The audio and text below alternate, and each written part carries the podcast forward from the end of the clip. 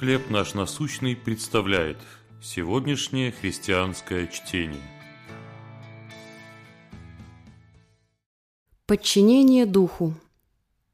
Послание Якова, 3 глава, 8 стих. Язык укротить никто из людей не может. В воздухе пахло кожей и овсом. Мы находились в просторном амбаре, где подруга нашей семьи Мишель учила мою дочь ездить на лошади.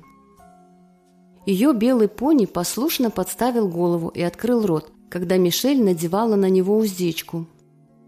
С помощью этого устройства можно управлять лошадью, замедлять ее ход и поворачивать вправо-влево. Уздечка или удила у лошади, как язык у человека. Это небольшой, но мощный инструмент, способный влиять на то, что во много раз больше его. В случае уздечки – это лошадь. В случае языка – слова. Наши слова могут служить как добру, так и злу.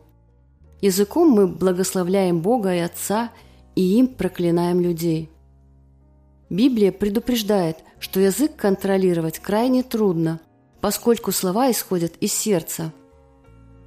К счастью, Божий Дух, живущий в каждом верующем, помогает нам возрастать в терпении, доброте и самообладании. Под его влиянием меняются наши сердца и слова. Сквернословие превращается в хвалу Богу, ложь уступает место правде. Критика превращается в утешение. Укращение языка – это не просто самодисциплина. Это подчинение водительству Святого Духа. Благодаря его влиянию мы способны произносить добрые и мудрые слова, которых сегодня так не хватает миру. Какие внутренние проблемы дают о себе знать в ваших словах?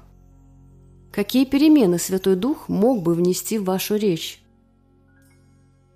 Боже, прошу, измени мое сердце, чтобы мои слова несли добро людям и славу Тебе.